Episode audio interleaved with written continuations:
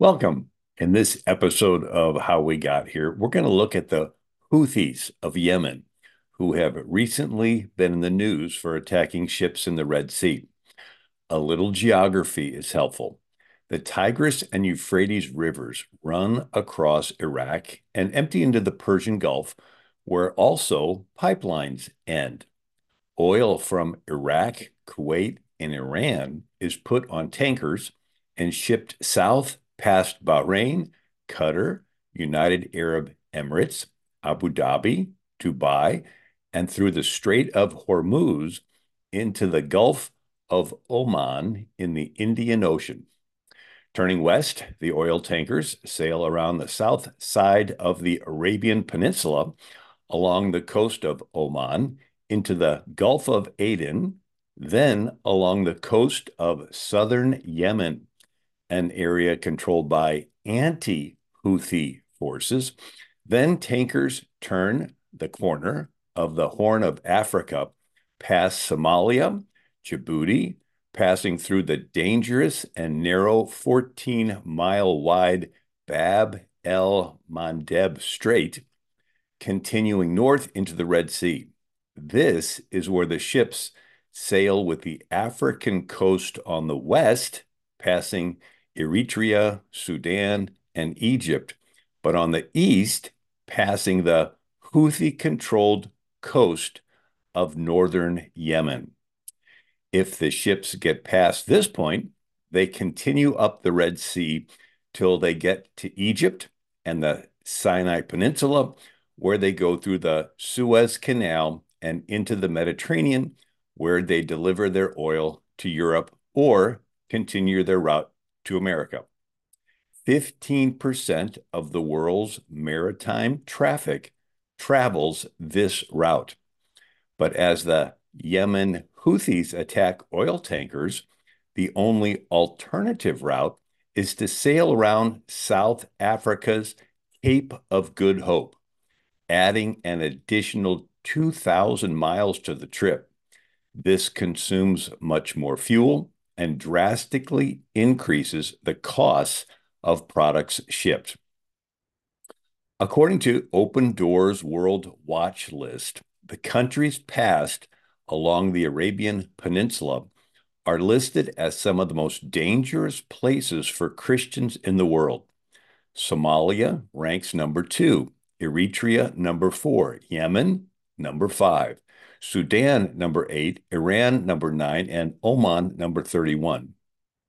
But this hostile environment was not always the case. Yemen has a long history. According to the Bible's Table of Nations in Genesis chapter 10, Noah's son Shem had a great grandson named Eber an ancestor of both Israelites and Arabs. Eber's son Joktan migrated into Arabia. Joktan's son Yarub is possibly the origin of the name Arab. Additionally, everyone knows Abraham and Sarah had their son Isaac, and also Ishmael by the Egyptian slave Hagar, but after Sarah died, Abraham had another wife named Keturah, whose name means incense. Abraham and Keturah's sons were Midian, Medan, Ishbak, Shua, Zimran, and Yokshan. The sons of Yokshan were Dedan and Sheba. Sheba migrated into the Arabian Peninsula to the furthest west corner to the area known today as Yemen. Sheba is the oldest and most important of the South Arabian kingdoms. The people of Sheba were called Sabaeans. They considered themselves the original Arabs and viewed Ishmaelites as northern Arabs. Around the year 1750 BC, the time of Abraham, the Sabaeans began building near their capital city of Marib an enormous dam to collect rainwater from the periodic monsoons. The dam built with the same precision as the pyramids, was 50 feet high and nearly 2,000 feet long. It was located where several mountain valleys joined together at Wadi Saba. A wadi is an area of dry creek beds that fill up with water during heavy rains. The Marib Dam was considered one of the wonders of the ancient world. Canals from it channeled water to irrigate 50 square miles, creating a garden oasis. It was repaired several times and functioned successfully for over a thousand years. Sheba was renowned for aromatic resins, frankincense, and myrrh, which was their most profitable trade. Sheba was on the caravan trade routes from Egypt, south through Sudan to the Horn of Africa, across the Bab el Mandeb Strait to Sheba, then by ships over to India. The histories of Sheba and Ethiopia are intertwined, being just a short 14 mile distance across the Red Sea from each other. For centuries, both Sheba and Ethiopia were ruled by the same kingdom. Josephus wrote in Antiquity of the Jews that Moses gained fame as a prince in Egypt for conquering Saba, which was possibly Ethiopia on the African side of the Bab el Mandeb Strait from Sheba. Some believe Moses and the Israelites wandered 40 years, not in the tiny Sinai Peninsula, which is the size of the small state of West Virginia, but instead in the Arabian Peninsula, which is nearly five times the size of Texas. Archaeologist Dr. Doug Petrovich proposed that the Ten Commandments were given to Moses in the Paleo Hebrew script, and that in their wanderings, the Israelites may have influenced the Sabaic script of ancient South Arabia. Both have phonetic consonants, no vowels, and are read from right to left. The Sabaic script possibly influenced the development of the Ge'ez language used in Ethiopia and Eritrea. Around 970 BC, the Queen of Sheba traveled by a caravan from either Yemen side or the Ethiopian side to Jerusalem, where she visited Solomon. Sheba was called Arabia Felix, or Arabia Fertile, by the Greeks and Romans. Sheba was considered a type of Paris, a prosperous cultural center of the ancient world. Beginning in 400 BC, the Aksumite kingdom ruled Ethiopia. The New Testament account, according to the Ethiopian Orthodox Tewahedo Church tradition, was that an Ethiopian Jew, the eunuch treasurer of Queen Candace, was baptized as a follower of Christ by the disciple Philip.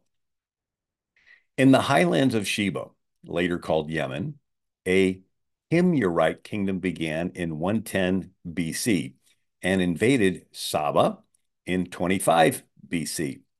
Then, around 200 AD, the African Aksumite kingdom of Ethiopia crossed the Bab el Mandeb Strait and captured western Yemen in Arabia. A Sabaean Himyarite alliance drove the Aksumites out. Then the Himyarites proceeded to conquer the Sabaeans, taking full control in 280 AD. A Himyarite king at the time was named Shamar Yarish, from whose name Yemen is thought to have been derived. A large group of Sabaeans called Ghassanids fled from the Himyarites and their conquest of Yemen and migrated to Syria in the year 220 AD. There, the Ghassanids converted to Christianity and had a significant kingdom which lasted for over four centuries until being conquered by Muslims of the Rashidun Caliphate in 638 AD. In 354 AD, the Christian Roman Emperor Constantius II sent missionary Theodulfus the Indian to request permission of the Himyarite king to build a church. On the African side of the Red Sea, the Aksumite Empire of Ethiopia continued to grow to control the Horn of Africa, Sudan, Somalia, Eritrea. Eritrea is the Greek name for Red Sea. In 316 AD, the Aksumite king Ezana had a Christian slave named Frumentius who shared the gospel with him. Ezana converted to Christianity. Frumentius was appointed the first bishop of Aksum and called the apostle to Ethiopia, translating the New Testament into the Ge'ez language. Gold coins from King Ezana's inscription have been discovered, some before his conversion with a pagan motif, and some after his conversion with a Christian motif. Aksumite coins were found as far away as Israel and India. In the third century, the prophet from Persia, Mani, considered the Aksumite Empire as one of the four world powers next to Persia, Rome, and China. In Yemen, there was a king of Saba and Himyar named Abu Karib. He was a polytheist. Around 380 AD, he led a military expedition a thousand miles north, where he took control of Yatrib, also called Medina. He left his son as governor and continued further north. When he received word that the inhabitants of Yatrib had killed his son, Abu Karib returned and wreaked havoc on the city. During the siege, Abu Karib fell ill. Jewish scholars used their knowledge of medicine to heal him and then begged him to stop the siege. Abu Karib agreed and soon after converted to the religion of Moses. He proceeded to Mecca, where he almost destroyed the Kaaba, but hesitated. His nephew converted to Judaism and was left in charge of both Mecca and Yatrib Medina. Yemen's Himyarite kingdom adopted Judaism as its state religion in 384 AD, thereby eliminating Byzantine influence. It's hard for people to think that for nearly a century and a half, Yemen was a Jewish kingdom. In 514 AD, the Jewish Himyarite kingdom was persecuting the Christian minority. When news reached the Byzantine Emperor Justin I, he asked the Christian Aksumite King Caleb to invade the Himyarite kingdom of Yemen to rescue the Christians. The Christian Aksumite kingdom then proceeded to conquer Yemen around 525 AD. It's hard for people to think that for a half a century, Yemen was a Christian kingdom.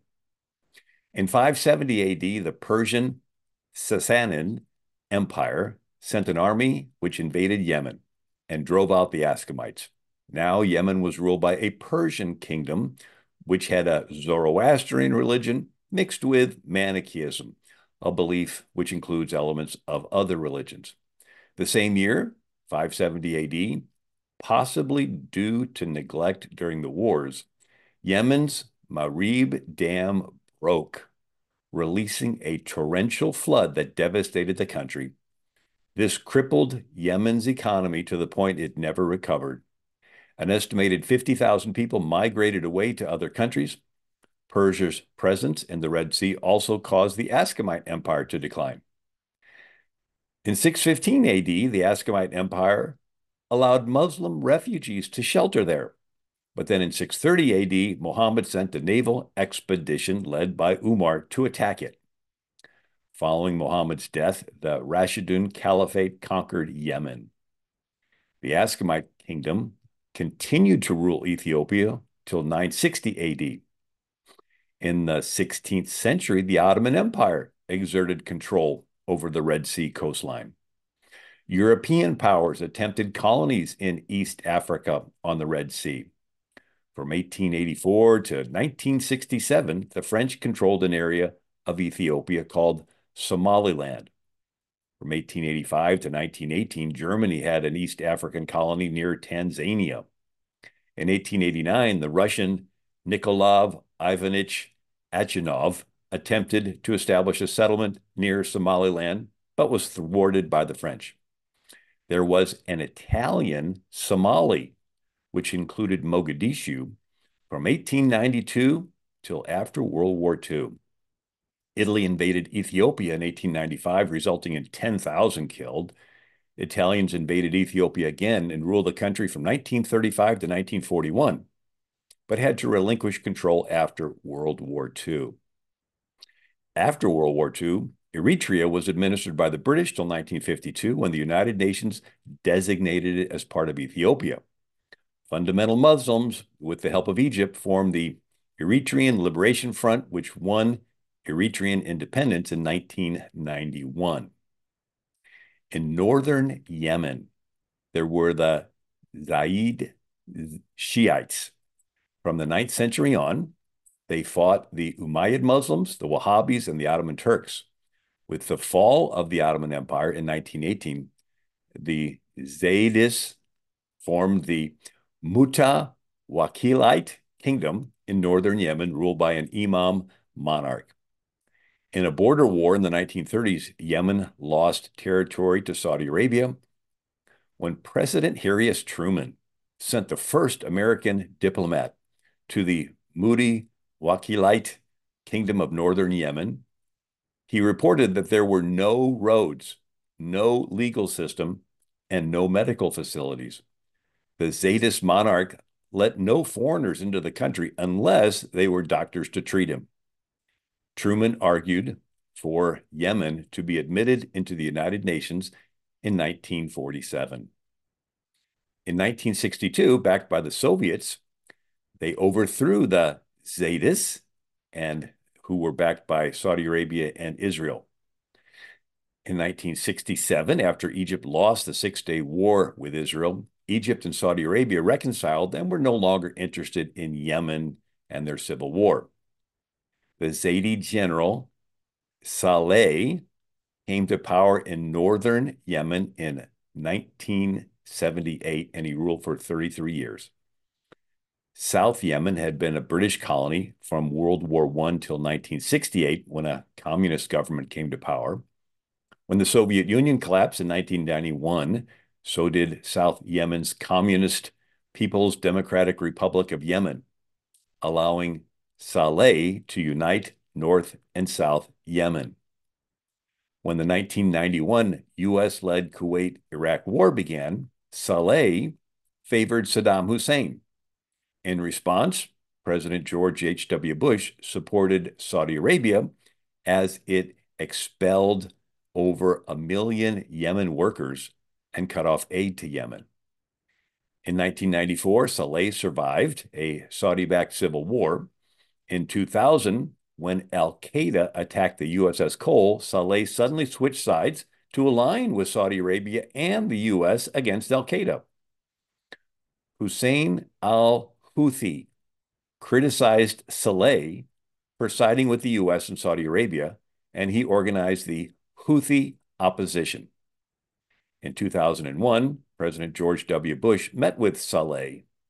When Bush invaded Iraq in 2003, the Houthi became anti American, calling themselves Ansar Allah, supporters of Allah, with the slogan, Allah is great, death to the US, death to Israel, curse the Jews, and victory for Islam. Though different in their Shiite beliefs, Lebanon's Iran backed Hezbollah began helping the Houthis in Yemen because both Hezbollah and the Houthis hated Saudi Arabia, hated the US, and hated Israel. International investigations reveal that the Houthis raped and tortured and prostituted women. In 2004, Saleh, with the help of the Saudis, launched a military campaign which killed Hussein al Houthi.